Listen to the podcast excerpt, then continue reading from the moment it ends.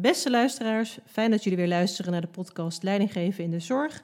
Een podcast gemaakt voor T I A S, School for Business and Society. Mijn naam is Sietske Rosie, ik ben radioloog en facultylid bij T I A S. En in deze podcast ga ik op zoek naar kennis over disciplineoverstijgende onderwerpen die de huidige en toekomstige zorgprofessionals en leidinggevenden in de zorg kunnen toepassen in hun werk. In deze aflevering heb ik een gesprek met Erik Gerritsen. Hij is de secretaris-generaal van het ministerie van V W S, Volksgezondheid, Welzijn en Sport.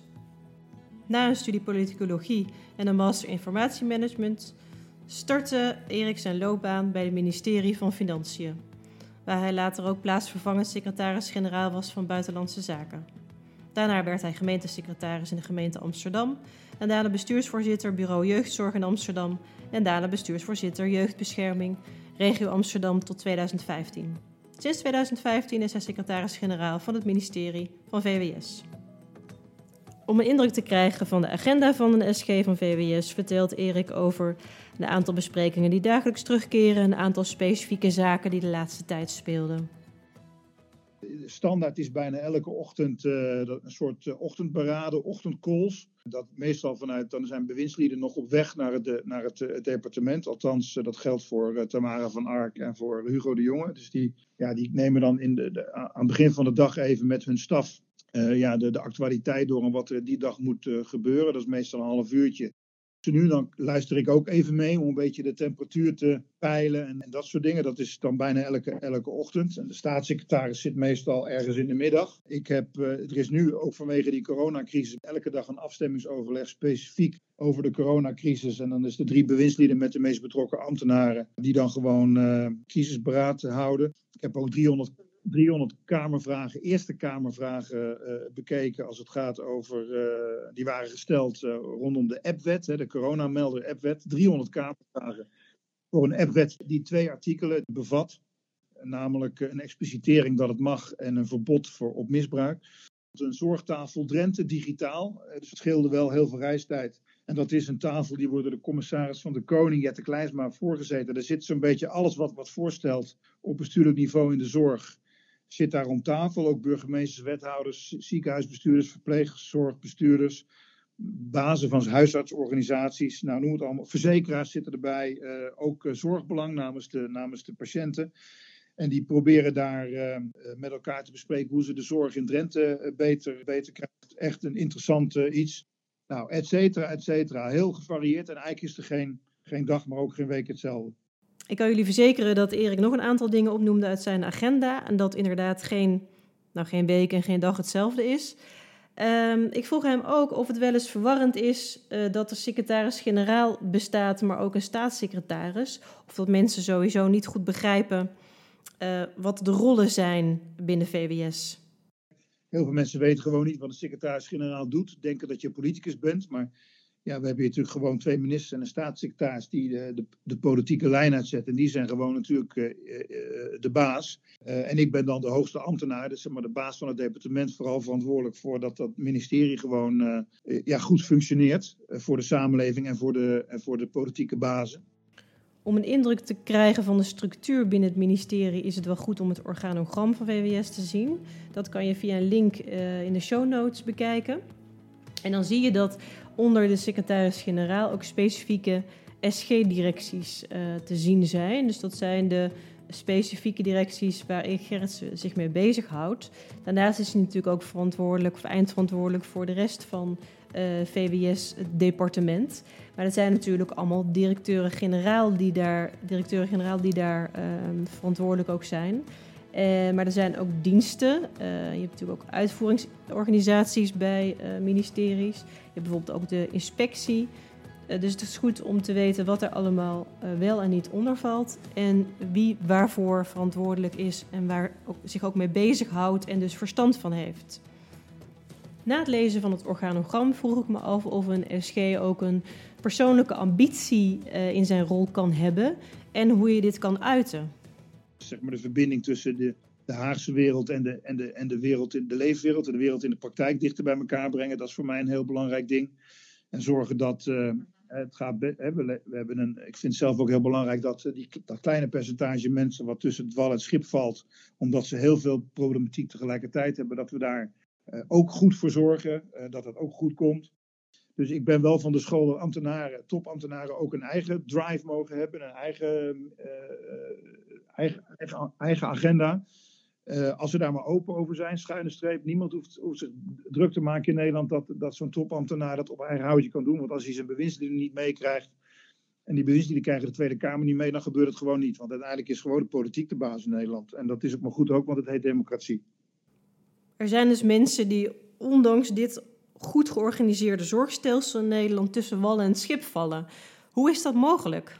Hoe je zorg ook organiseert in Nederland of in de wereld, er zullen altijd mensen die de pech hebben in het leven dat ze op drie of vier verschillende domeinen met schulden of, of, of een vechtscheiding of een baan verliezen of, of gewoon de pech hebben dat ze met een aangeboren ziekte zijn, zijn, zijn geboren. Uh, hè, dat die dus op heel veel domeinen problemen krijgen. En ja, die, die, die willen wel eens tussen het wal en het schip vallen, omdat we zijn zo goed georganiseerd in Nederland. En als je één of twee dingen hebt, nou, dan kun je maar beter in Nederland wonen, maar dan word je uitstekend verzorgd.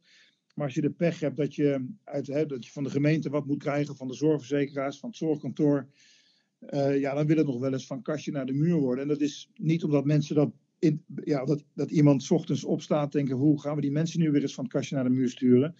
Maar omdat het gewoon heel ingewikkelde problemen zijn.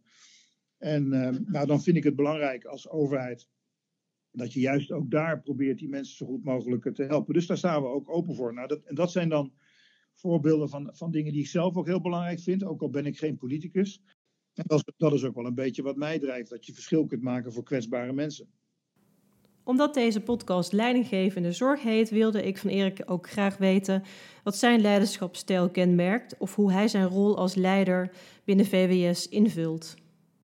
Je moet eigenlijk leiders nooit, althans mensen die op een hoge positie zitten, nooit zelf bevragen op leiderschap, vind ik eigenlijk. Omdat het ongemak is wie uiteindelijk bepaalt wat voor leider jij bent, is hoe andere mensen tegen jou aankijken. Dus het enige wat ik kan zeggen is hoe ik, wat voor soort leider ik probeer te zijn. Maar of dat klopt zou je eigenlijk aan mijn medewerkers uh, moeten vragen. Maar ik probeer in essentie is, is, het, is het ervoor zorgen dat iedereen een beetje leider wordt. Hè? Dus de... de, de Dus het ontketenen van de energie die in je organisatie zit. Ervoor zorgen dat de medewerkers die op een bepaald dossier zitten, die veel meer weten van dat dossier dan jij ooit gaat weten, dat die gewoon in hun kracht komen.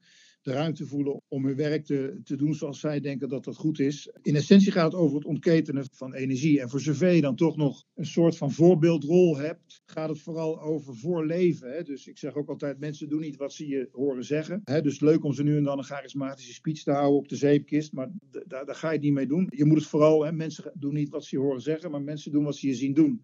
En hoe zorg je er dan voor dat mensen ook kunnen zien wat je doet, ook als je buiten de deur bent van V W S en in interactie bent, om de verbinding te maken met het veld, zoals we dat noemen?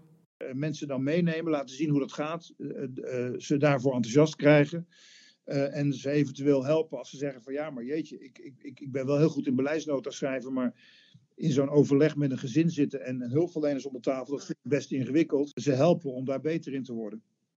Ja, dat is een hele mooie manier om de medewerkers van V W S te empoweren, om het zo te zeggen. En uh, hoe doe je dat bij zorgprofessionals en patiënten?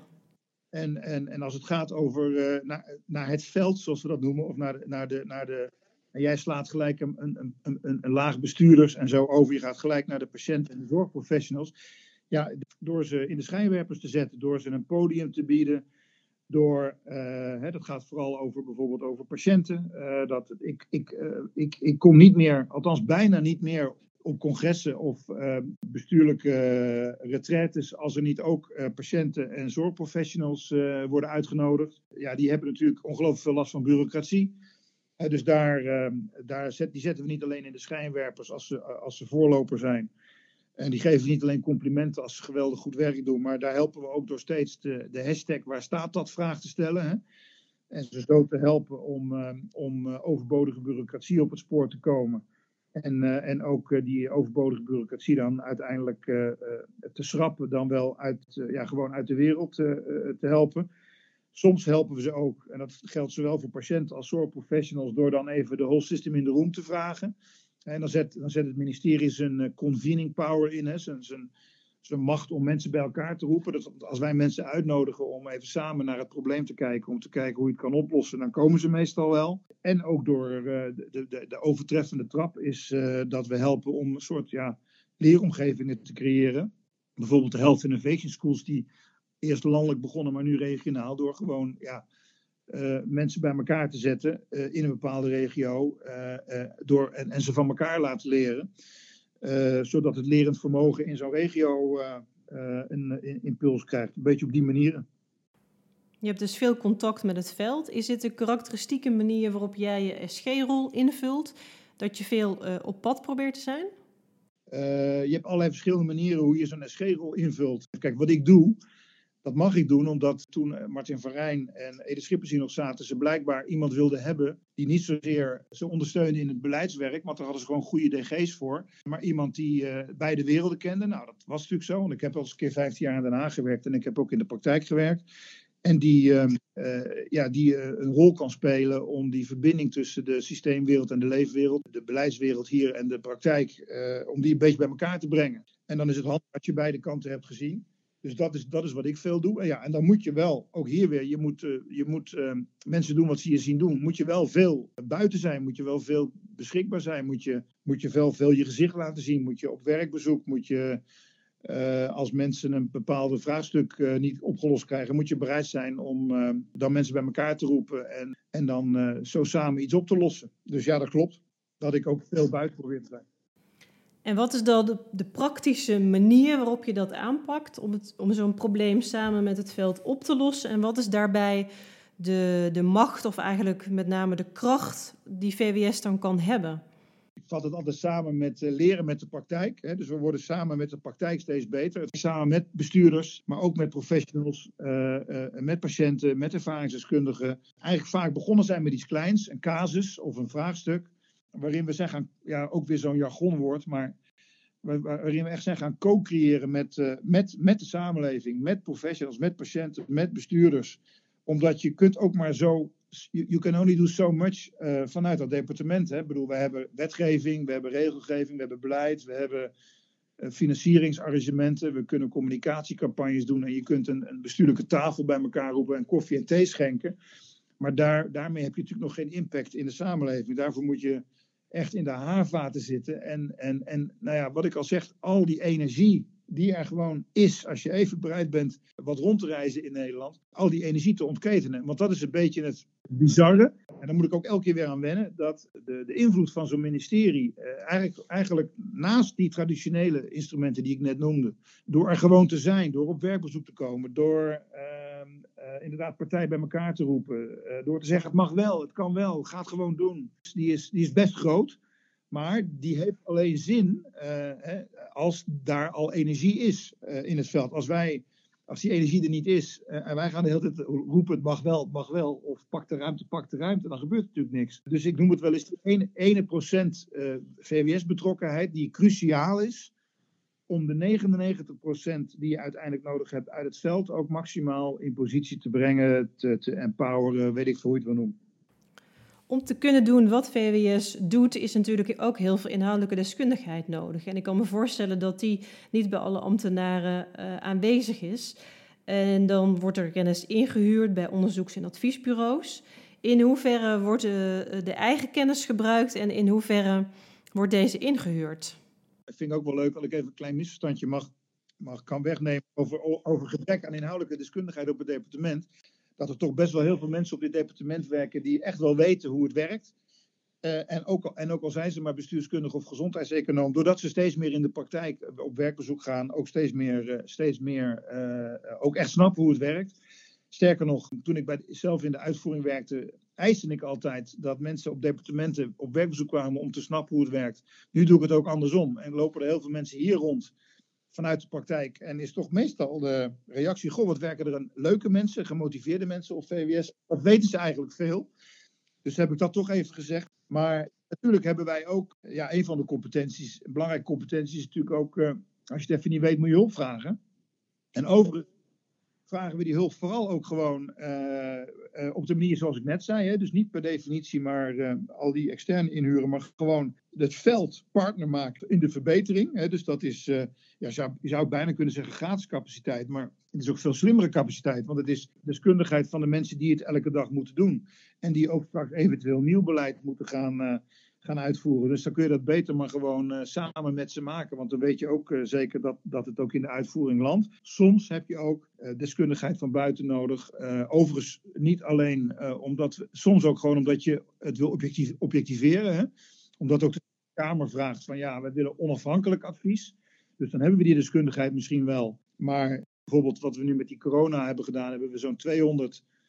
Uh, mensen van buiten, eigenlijk al die critici die ons, die ons de hele tijd op sociale media zaten te bekritiseren, hebben we gevraagd op, in allerlei tafels om ons van advies te, uh, he, ons spiegel voor te houden, welke lessen we kunnen leren.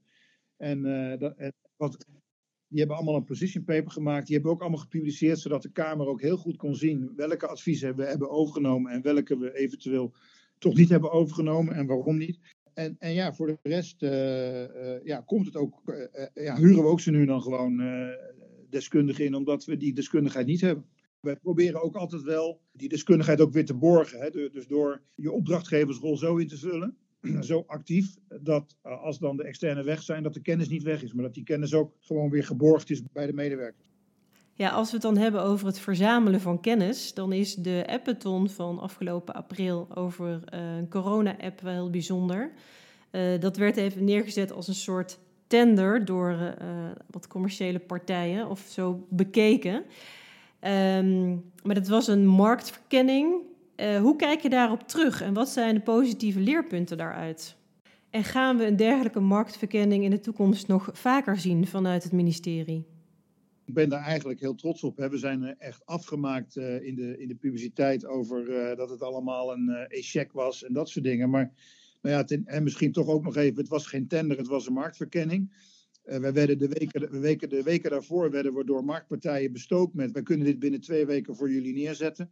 Daarna kwam er ook gewoon een, een, een kamermotie, een kamermotie breed, uh, met het verzoek om snel, snel, de, uh, snel uh, iets neer te zetten. Uh, en toen hebben we inderdaad een vrij uniek iets. We hebben die Appathon georganiseerd, waarin we in, in, in anderhalve week heel geconcentreerd en heel Nederland kon meekijken in maximale transparantie. Uh, ja, tot de conclusie moesten komen dat in twee weken zo'n uh, corona-app uh, neerzetten toch misschien iets te optimistisch was. Omdat ook, uh, ook de mensen die uh, allemaal uh, vertelden dat het allemaal wel even snel kon worden, worden neergezet, uh, uh, nou, dat dat gewoon niet waar kon worden gemaakt.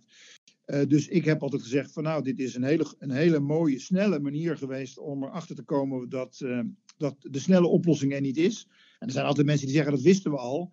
Nou, dat hebben we, dat hebben we dan op deze manier met elkaar vastgesteld met maximaal gebruik van iedereen. Ook hier weer de grootste critici, die uh, hebben we mee laten kijken, maximaal transparant. Dus wat mij betreft, en we zijn er ook mee doorgegaan, hè, want ook in de tweede fase van het verder bouwen hebben we gebruik gemaakt van uh, teams van, uh, van, van ministeries, maar ook uh, de beste bouwers in Nederland, uh, die hebben we erbij gehaald. Hij is super privacybestendig, hij is zo privacybestendig dat we er verder geen gegevens uit kunnen halen, want dan zeggen mensen ook weer, ja, hoe weet je dan dat je een, dat je, dat die, dat die een succes wordt? Uh, hè, en want uh, ik hoop toch dat jullie dingen meten. Uh, ja, nee, want hij is zo... we meten niks, want dat zou, dan zou hij uh, minder privacy zijn. En het grappige is wel dat die, die critici hebben dan soms wel in een bijlijn, in een bijzinnetje gezegd, nou ja, we zouden toch eigenlijk willen dat dit soort I C T-projecten van de overheid voortaan altijd zo uh, gaan. Uh, uh, en ja, ik ben daar een groot voorstander van, maar ik zeg, wel zelf, ik zeg ook wel tegelijkertijd terug, wees dan ook wat milder in de manier waarop je, uh, waar, waarop je ons beoordeelt. Wat ik er maar mee wil zeggen, dat zeg maar, uh, ik vond het een, op zijn ergst een briljante mislukking, maar ik vond het eigenlijk niet eens een mislukking. Het was gewoon een hele slimme manier om snel te weten waar we aan toe zijn. Met een vervolg, een vervolg nu naar die coronamelden toe, uh, op de, eigenlijk een beetje in dezelfde transparantie, dat iedereen kon meekijken naar die broncode, naar die software, en dan kon ook iedereen op GitHub. Wat mij betreft is het een, een model wat, uh, wat, uh, uh, wat toekomst heeft, maar tegelijkertijd uh, uh, vergt het ook een zekere volwassenheid van de critici. Want we zijn om de haverklap uh, bij onze enkels afgezaagd. En je hebt ook wel een beetje een positief leerklimaat nodig, dat er ook wat ruimte mag zijn voor dingen die niet helemaal goed lopen of die niet bij, op het eerste moment gelijk goed gaan. Uh, in plaats van dat je gelijk op elk moment dat er weer eens een keer wat misgaat, dat er dat weer uh, heel groot wordt gemaakt. En weet je, dat, dus, dus er is ook een zekere verantwoordelijkheid voor de critici om op een verantwoordelijke manier kritiek te blijven geven. Want anders dan is het uh, is de animo om dit in de toekomst te blijven doen, uh, uh, neemt, neemt snel af. Oh, en overigens, ter geruststelling, ik zal er altijd Uh, alles aan blijven doen om het op deze manier te blijven doen. Want ik bedoel, het zal mij uiteindelijk uh, worst wezen. Mij gaat het uiteindelijk op het, op het eindresultaat. En dat is gewoon absoluut goed op deze manier. Nou, ik denk dat het sowieso goed is om af en toe iets nieuws uit te proberen. En het, dit gebeurde natuurlijk, deze marktverkenning, uh, nieuwe vorm, gebeurde natuurlijk in een crisistijd. Dus dat is sowieso altijd wat ingewikkelder om dan iets nieuws uh, te beginnen. Maar ik hoop wel dat een uh, dergelijk concept uh, nog een keer ge... in ieder geval getest kan worden uh, om te kijken wat daar voor maximale expertise uitgehaald kan worden. V W S is dit jaar natuurlijk veel bezig met uh, corona en de crisismanagement daaromheen. Maar daarnaast zijn ze natuurlijk ook altijd bezig met langetermijnbeleid. En daarvoor gebruiken ze onder andere de hoofdlijnenakkoorden. In tweeduizend achttien verscheen het hoofdlijnenakkoord medisch specialistische zorg. En een van de thema's hierin is de juiste zorg op de juiste plek. Uh, daar is ook een uh, taskforce voor opgericht die in tweeduizend achttien ook met een rapport kwam. Uh, daarin staat de essentie van de juiste zorg op de juiste plek beschreven. Dat is het voorkomen van tussen haakjes duurdere zorg, het verplaatsen van zorg dichter bij mensen thuis en het vervangen van zorg. Uh, waar zie jij eigenlijk de grootste veranderkracht voor dit concept vandaan komen? Dat is het mooie van, uh, van, dat, van dat juiste zorg op de juiste plek was dat het juist een breed samengestelde taskforce was met allemaal uh, uh, ja, belangrijke gezaghebbende spelers uit het veld. En ook waar ik ook kom, is, is meestal een standaardvraag. Kennen jullie het rapport van de taskforce juist zorg op de juiste plek? En dan de meeste mensen hebben het wel gelezen. En dan zeg ik, uh, onderschrijven jullie dat allemaal? En dan wordt er toch redelijk massaal ja gezegd. Dus dit is ook wel weer zo'n voorbeeld van hoe je natuurlijk niet in je ivoren toren op het departement zo'n visie moet maken. Maar dat moet je gewoon samen doen. Dus ik denk echt wel dat uh, dat, dat een breed gedragen iets is. We zien ook al, dat, dat, dat zie je ook in dat rapport, stikt het ook al van de goede voorbeelden. Hè? Dus ik zeg altijd, visie is het probleem niet meer. Dat staat in het, in het rapport. Technologie is ook het probleem niet. Want kijk maar, uh, die technologie is er gewoon al. Het is ook al bewezen in de praktijk. Je hoeft niet, niet, niet meer naar Finland of Estland of whatever. Je kunt gewoon een rondje Nederland rijden. En dan zie je dat dit soort toepassingen al, uh, al werken. En met de hele blije artsen, verpleegkundigen, verzorgenden en patiënten. Uh, alleen het is nog een beetje een kleine, een kleine, een kleine groep. Dus, die, dus het probleem is implementatie. Het probleem is juist veranderkracht. En, en, en, uh, uh, uh, en ook hier weer, daar hadden we het eigenlijk in het begin van het interview al even over. Gaat het er dus vooral om hoe je, hoe je kunt versnellen en opschalen. Hoe je de, de implementatiekracht van, uh, van, uh, van het veld en van regio's kunt uh, verbeteren. Uh, want het ontbreekt niet aan intrinsieke motivatie, die is er gewoon. Uh, uh, het stikt van de mooie voorbeelden. Mensen moeten maar eens op de website van Juist Zorg op de Juiste Plek kijken. En ook uh, naar Zorg van Nu. Uh, uh, prachtige mooie beelden met enthousiaste patiënten, enthousiaste zorgprofessionals. Uh, maar veranderkracht is nou denk ik, je zei waar zit die grootste veranderkracht? Ja, die zit in de intrinsieke motivatie van mensen. Maar het is tegelijkertijd ook wel de grootste uitdaging. Die intrinsieke motivatie bij mensen, welke mensen gaat dat dan? Zijn dat de zorgprofessionals of de patiënten? Of zijn dat specifieke zorgprofessionals of zorgverzekeraars? De, je hebt bij de verzekeraars voorlopers, je hebt bij patiënten voorlopers, bij, bij professionals, bij bestuurders. En die slagen er ook allemaal wel in om uh, mooie proeftuinen uh, uh, uh, neer te zetten. Maar wanneer, het wordt spannend op het moment dat je wil opschalen, want dan wordt het het nieuwe normaal. Uh, en dan, ja, dan, dan ga je toch iets meer aan de grondvesten van het stelsel uh, zitten te, te schudden. En dan, dan wordt die ingewikkelder. En ook daar zijn wel voorbeelden van dat het kan. Hè? Want dan ga je gewoon meerjaren afspraken maken. Dan ga je transformatiegelden die daarvoor in de hoofdlijnakkoorden zijn, zijn gereserveerd. Speciaal ga je daarvoor uh, voor inzetten om uh, ja, de extra energie die het altijd kost om zo'n omslag te maken, zo'n transformatie, om die dan uh, te financieren. Corona heeft natuurlijk een beetje geholpen, uh, heeft tot een aanzienlijke versnelling geleid. En tegelijkertijd moet je je dan eigenlijk een beetje schamen dat je daar zo'n afschuwelijke, afschuwelijke crisis voor nodig hebt om die versnelling uh, te creëren. Dus het blijft, de zoektocht blijft naar, um, en je moet uitkijken dat je niet weer terugvalt als, de, als het crisisgevoel straks weg is. Maar de uitdaging blijft hoe je, hoe je het naar het nieuwe normaal uh, krijgt. Ja, de echte definitieve implementatie blijft dus uh, vaak een beetje uit. Ja, het kost ook het minste energie om hetzelfde te blijven doen dan wat je deed. Hè. Zo zit biologisch de mens ook een beetje in elkaar. Zou het zo kunnen zijn dat de meeste innovatiekracht in de patiënten zelf zit? Ja, dat is een goed punt. Maar dat is, hè, dus, uh, bij, ze zeggen altijd, uh, gezondheidszorg, it's complicated. Hè, dus, en, maar, en je, je, je kunt het seminar niet langsgaan waar ze niet beginnen met, komt er een of andere toekomstgoeroe die vertelt dan hoe het met uh, Uber en, uh, en Airbnb en, en noem het allemaal op, en Netflix en weet ik veel, hoe al die businessmodellen zijn gedisrupt op een, op een ongelooflijk uh, ingrijpende manier. En waarom dat dan niet bij de gezondheidszorg kan? En ik sluit niet uit dat het een keer gaat gebeuren hoor, maar de gezondheidszorg, er is de, de consument de, is, niet, is niet degene die betaalt. Hè? Dus de patiënt is niet degene die betaalt. Ja, als premiebetaler. Dus dat is, daar zit inherent zit daar iets dat, je, uh, dat, het, dat het moeilijker is. Uh, hè, dus de, de, de patiënt heeft niet de positie van de consument in al die andere markten. Schuine streep, de, die patiënten die een belangrijke rol zouden kunnen spelen, laten zich toch vaak wel op die tien procent na die vanzelf wel overtuigd is, vaak toch ook wel beïnvloeden door die zorgprofessional met die witte jas. Dus als die zorgprofessional niet, uh, niet ook heel erg positief is, ja, dan kun je misschien uh, je nog wel uit je hoofd laten praten, praten dat je toch negen van de tien keer gewoon uh, via beeldbellen een consult kan doen, in plaats van dat je daar per se voor uh, naar het ziekenhuis of naar de huisarts uh, hoeft. Dus het, is wat, het loopt over meer schijven, waardoor het wat conservatiever is in de zorg vergeleken bij al die andere uh, uh, ja, domeinen. En vindt deze disruptie wel plaats in andere zorgstelsels of is dit zorgstelsel onafhankelijk?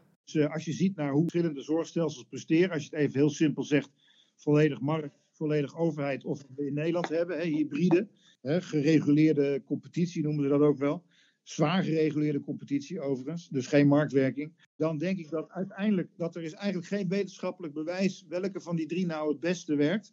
En je hebt in al die stelsels hele, hele, hele goed functionerende landen en minder goed functionerende landen. Dus zeggen de meeste wetenschappers dat je... En je weet ook dat het heel veel kost om van het ene naar het andere stelsel over te schakelen. Je kunt beter je focussen op zo goed mogelijk worden in het stelsel waarin je zit. Dus, en, die, en die problemen met, uh, met uh, opschalen en versnellen van opschalen... En waarom dat, die, die zie je in elk stelsel. Die zie je in een overheidsstelsel, die zie je in het marktstelsel... en die zie je in het, in het stelsel waar wij in zitten. Dus de transitie gaat trager dan je zou wensen, ondanks alle ingrediënten die aanwezig zijn. Het is gewoon lastig om, om verandering teweeg te brengen waar iedereen blij mee is. Nu gebeuren er wel een aantal dingen, uh, helaas noodgedwongen door de coronacrisis. En wordt ook nu heel duidelijk dat er echt een nijpend tekort is aan personeel in de zorg. Het personeel zal denk ik eerder op zijn dan het geld. Uh, want we kunnen als samenleving uiteindelijk natuurlijk een keuze maken om gewoon meer geld aan zorg te besteden. Wat betekent dat we minder geld aan andere dingen kunnen besteden. Maar uiteindelijk zal er op meerdere vlakken schaarste komen en zullen we toch worden gedwongen om op een andere manier zorg te gaan verlenen. Ja, dus sommige mensen worden dan ook gedwongen om over te stappen op digitale zorg. Maar dan blijkt ook weer uh, dat als je het dan eenmaal doet, dan is toch, zeggen heel veel artsen en verpleegkundigen en patiënten, goh, nou, nu ik het, ik dacht, ik heb er nooit in geloofd, maar nu ik het een tijdje doe, wil ik niet meer terug. Nou, daar, dus je hoopt, je hoopt dat we dan, hè, dat we dan, dan komt er tenminste nog iets goeds uit die afschuwelijke crisis. Dat je, dat je die, uh, die versnelling die we gewoon nodig hebben, hè, want dat vergeten mensen. Als we niet naar digital first gaan, dan hebben we straks gewoon uh, te weinig. Hè, die arbeidsmarkt gaat omlaag, het aantal mantelzorgers gaat omlaag, de zorgvraag blijft stijgen. Dus we zullen ons er wel uit moeten innoveren, onder andere door uh, meer gebruik van digitale zorg. Die er overigens ook beter van wordt. En mijn favoriete voorbeeld van de laatste tijd is de Smart Glass, die uh, in het Beatrix ziekenhuis door de verpleegkundig specialist wondzorg wordt gebruikt om wijkverpleegkundigen, thuiszorgmedewerkers, ingewikkelde wondzorg thuis te laten doen. En dat is, een, was ook weer een mooi filmpje van, waarin een, een, een weduwe van eenennegentig, die heeft nog maar één been vanwege, vanwege diabetes en het andere been zit vol met wonden. En die hoeft dus nu niet meer, uh, wat is het, twintig keer per jaar naar het ziekenhuis, wat voor haar een, een marteling is. En ook al omdat die taxi altijd te vroeg wegrijdt, als, nadat die heeft aangebeld. Die wordt gewoon thuis met dezelfde kwaliteit verzorgd, doordat een wijkverpleegkundige gewoon uh, met een smartglas op gecoacht wordt in het oortje. En die, en die specialist verpleegkundige meekijken door de camera. En, de, en, je, en met als extra, extra winst, de leercurve van die wijkverpleegkundige om ingewikkelde wondzorg te doen is mega. Je hebt, je hebt directe feedback van die specialist verpleegkundige in het ziekenhuis. Nou ja, weet je, uh, Dat is dus, dus betere zorg. Het is gewoon betere zorg. Wat Erik hier beschrijft is een vorm van taakherschikking. Uh, dat zien we wel vaker. Ook bijvoorbeeld dat verpleegkundige specialisten taken van artsen overnemen. Daarbij moet ik wel meteen de kanttekening geven dat als we ergens wel genoeg van hebben in Nederland, zijn het artsen. En weliswaar niet altijd binnen het juiste specialisme wat we nu hoog nodig hebben of op de juiste plek. Op de, in de juiste provincie bijvoorbeeld. Maar we hebben er wel genoeg van. Uh, nou ja, laten we ervan uitgaan dat de digitale zorg kwalitatief in ieder geval even goed is of soms zelfs beter, zoals Erik beschrijft. Dan is het toch lastig om blijkbaar mensen in die verandering mee te krijgen. Maar waar we ook niet naartoe willen, is de jaren negentig wachtlijsten die we toen hadden.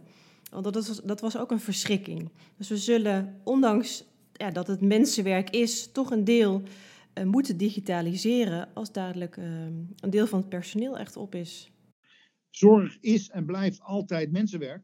Daar waar het face-to-face contact uh, noodzakelijk is, zal dat altijd blijven. Uh, en ook moeten blijven voor goede zorg.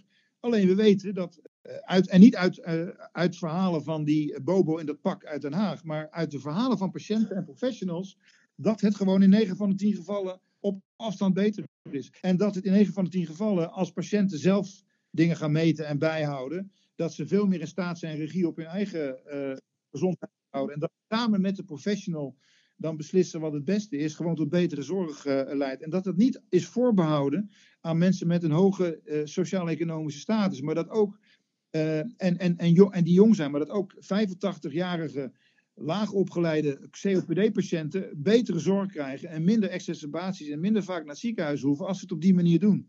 Dat is gewoon bewezen. Dus waarom niet gewoon in heel Nederland?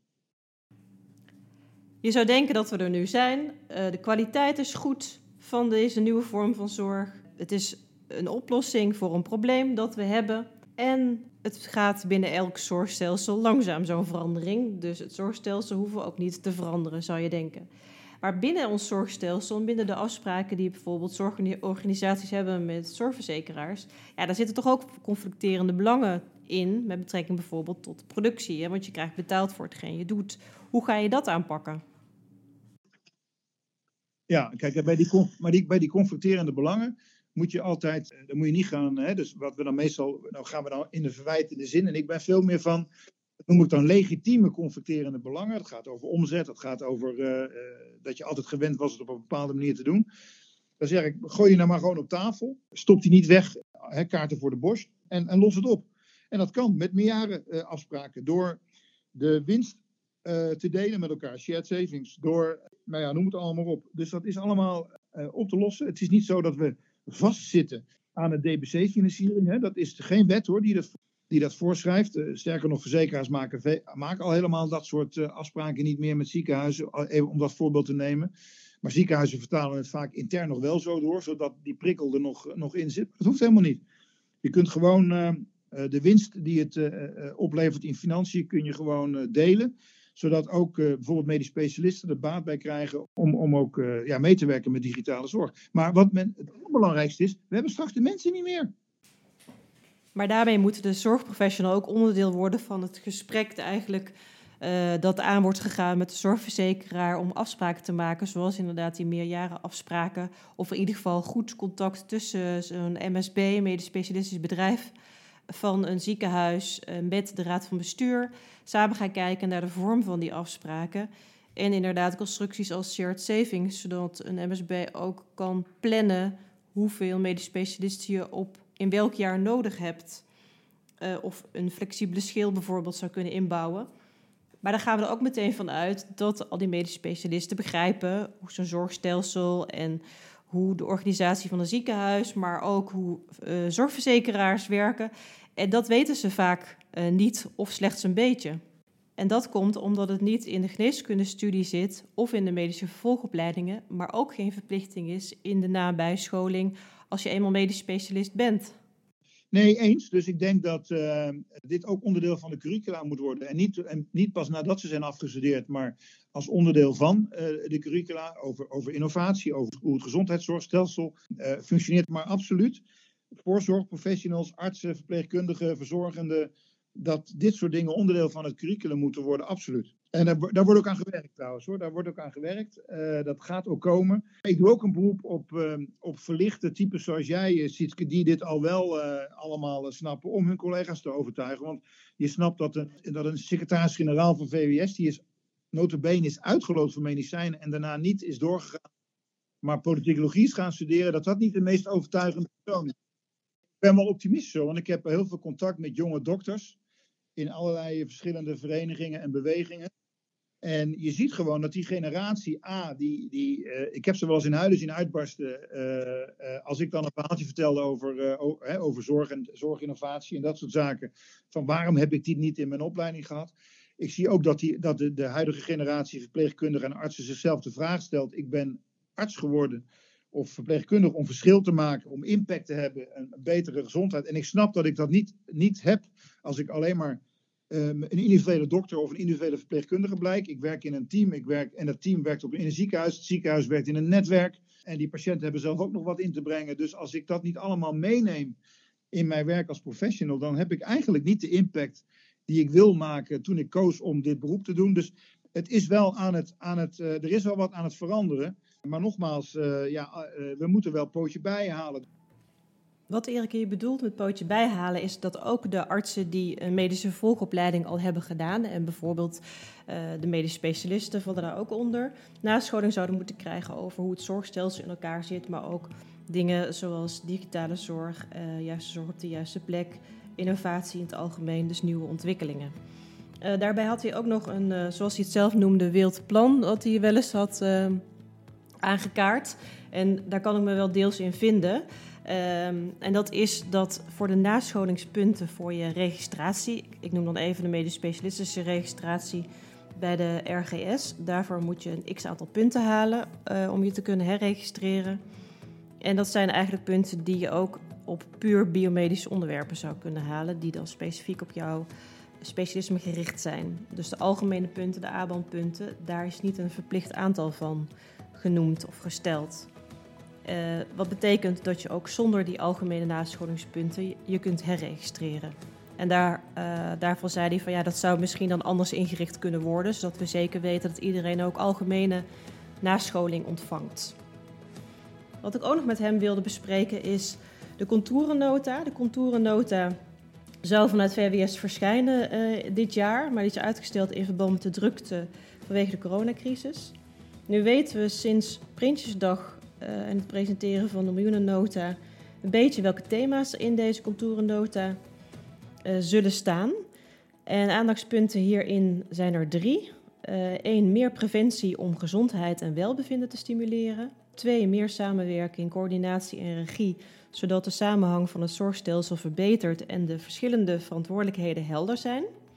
Nummer drie, meer ruimte voor vernieuwing, bijvoorbeeld voor digitale ondersteuning, om ook bij te dragen aan het werkplezier van de zorgprofessionals. En ik vroeg Erik om op deze punten te reflecteren. Wat ik daarover kan zeggen, dat staat inderdaad in, uh, in de begroting van dit jaar en van vorig jaar en in de miljoenennota. Er is zelfs een mooie tekst in de troonrede uh, over verschenen. Uh, en uh, ja, hij, uh, hij, hij komt binnenkort, de consultatieversie. Dat gaat over deze drie thema's. Ik hoop en ik denk dat het ergste wat er kan gebeuren is dat mensen zeggen ja, uh, allemaal open deuren. Want dan hebben we goed geluisterd naar het veld. Ik denk dat je aan die drie thema's ook wel ziet dat uh, als je ook uh, al de position papers van Zorgverzekeraars Nederland of, of, of andere leest, dat dit allemaal wel een beetje deze kant op gaat. Dit is ook, wel, dit is ook gewoon wat we hebben opgehaald. De consultatieversie van de contournota is weliswaar vertraagd vanwege corona. Maar we hebben natuurlijk wel gewoon de afgelopen maanden doorgewerkt aan, uh, aan het vragen van input vanuit, uh, vanuit het veld. En ik hoop dat er een beetje een herkenbaar document uitkomt, wat vervolgens nog een keer in consultatie gaat om, uh, uh, voordat het definitief wordt. En zijn er naar aanleiding van de coronacrisis nog aanpassingen gedaan aan de contourennota of is die alleen uitgesteld? En kun je iets zeggen over die eventuele aanpassingen? Nou, eigenlijk, kijk, wat je natuurlijk, maar dat, volgens mij, ik weet niet of dat uh, zo, zo gedetailleerd in, de, in onze begroting komt of in de miljoenennota staat, maar enerzijds heeft de corona een aantal dingen extra in de schijnwerpers gezet die we al wisten.